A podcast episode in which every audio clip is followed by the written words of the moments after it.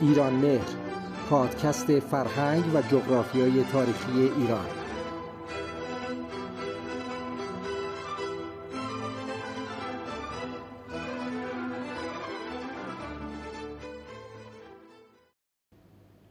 خانم ها آقایان سلام.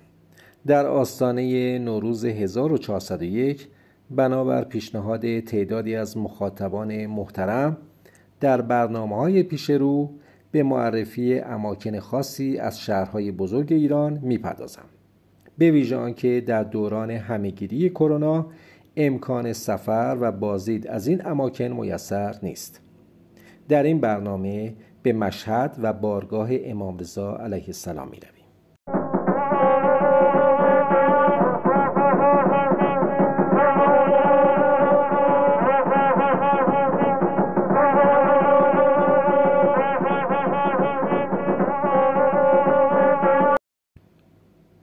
امام علی ابن موسی در روز جمعه آخر سفر سال 202 هجری قمری در توس و در یکی از روستاهای نوغان به نام سناباد به شهادت رسید. و پیکر متحر وی بالای سر هارون رشید خلیفه عباسی و پدر معمون دفن شد. بعد از این اتفاق آن محل به نام مشهد و رضا یعنی محل شهادت رضا نامیده شد و به مرور شیعیان به زیارت آن رفتند. به روایت بیحقی امیر سامانی فاقق الخاصه مشهد مشهد و رضا را آباد کرد. و به گفته ابن باوی محمد ابن عبدالرزاق که از عمرای سامانی بود تزئیناتی در حرم به وجود آورد. در زمان ازد دوله دیلمی بقعه تعمیر و به پاره از تزئینات آراسته شد.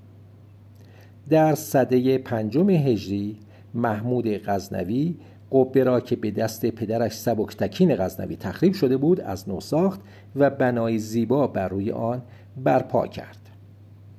ابوالحسن عراقی معروف به دبیر که از رجال و دبیران دربار غزنوی بود در سال 425 هجری قمری ضمن مرمت بقعه اولین بنا را به آن افزود که این بنا به مسجد بالا سر معروف است.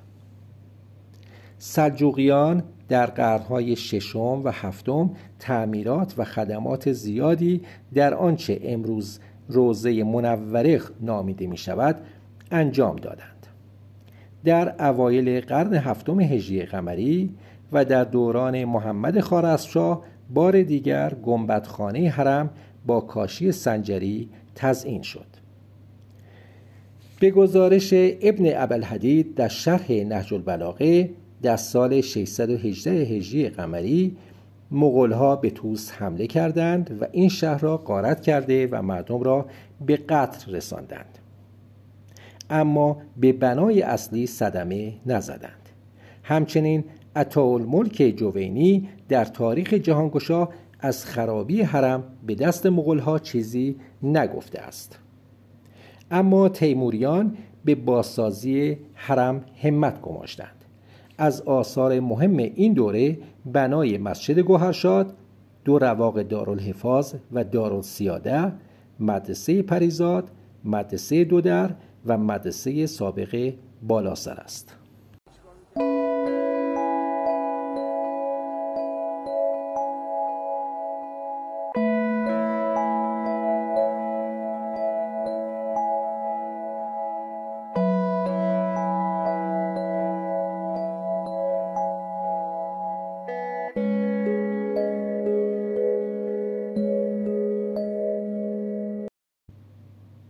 با رسمیت یافتن مذهب تشیع در دوره صفویه بناها و آثار زیادی به حرم افزوده شد.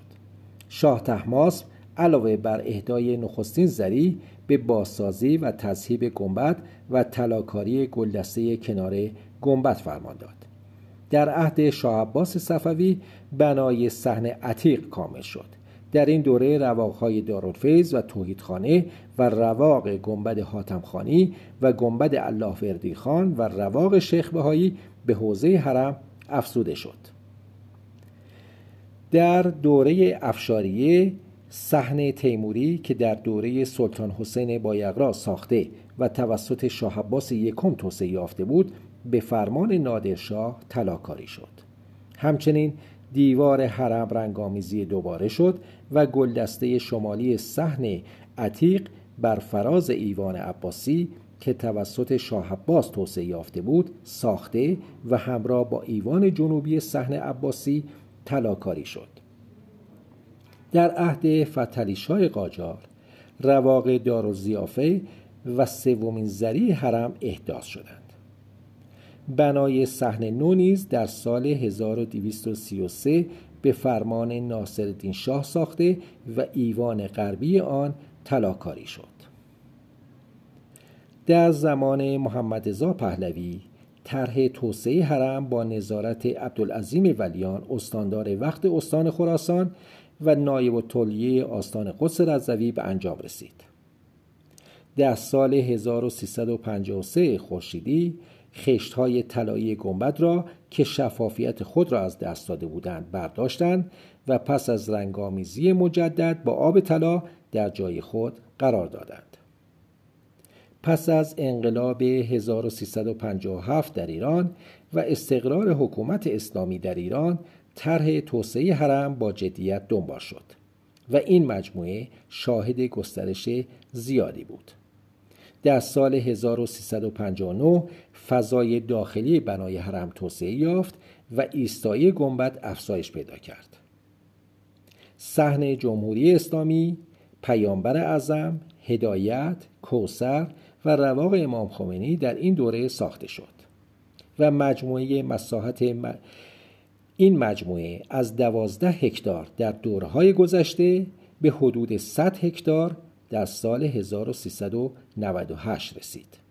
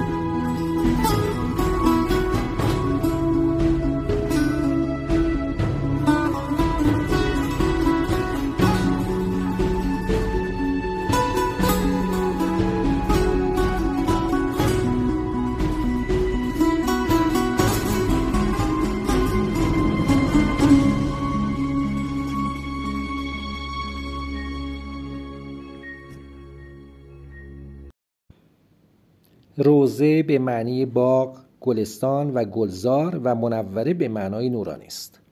بخشی از حرم امام رضا که در برگیرنده پیکر علی ابن موسی است را روزه منوره می‌خوانند. این مکان شامل فضای مربع شکل به مساحت 189 متر مربع است که 17 متر مربع آن را ظریف تشکیل می‌دهد. روزه منوره از طریق چهار صفحه بزرگ در چهار طرف به داخل و خارج حرم مرتبط می شود.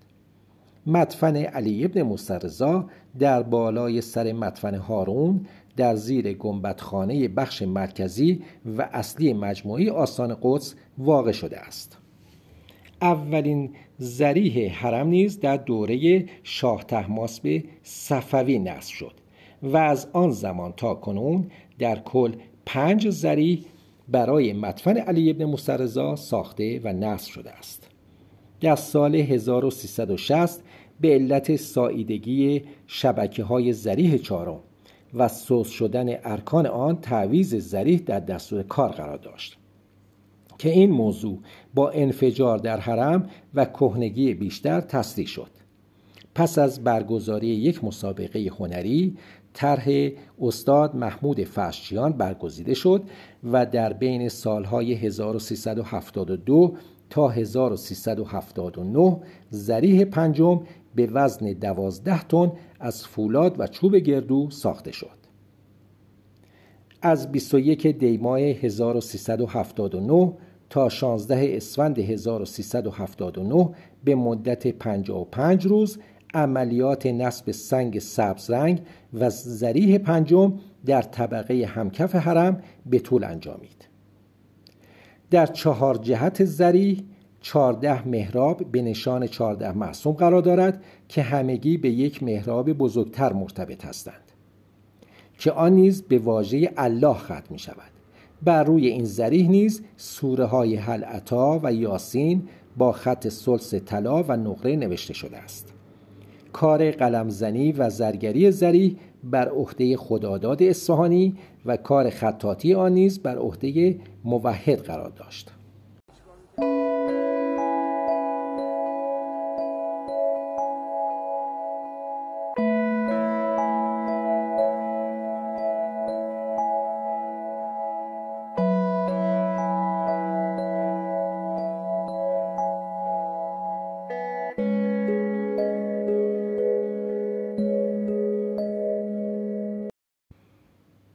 گنبد حرم دو پوسته است پوسته درونی یعنی پوسته آهنی که از درون حرم دیده می شود قدیمی ترین پوسته است و به روایتی پیش از خاک سپاری امام رضا موجود بوده و در اواخر صده نهم بر روی آن پوسته بیرونی که گنبد طلای کنونی است را ساختند.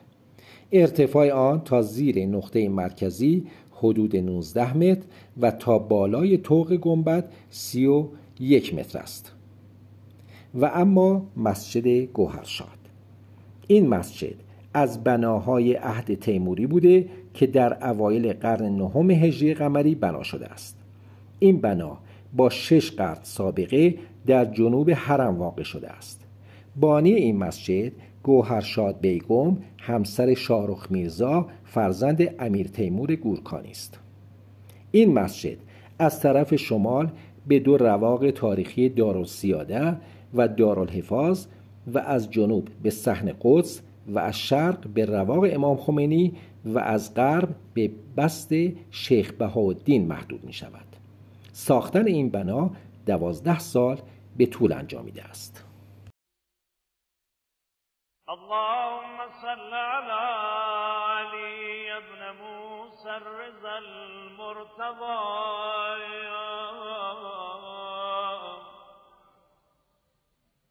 الإمام التقي النبي.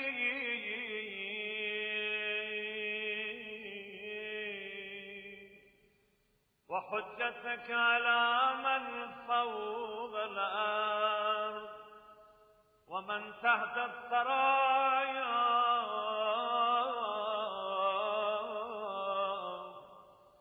الصديق الشهيد صلاة كثيرة تامة ذاكية متواصلة متواترة مترادفة.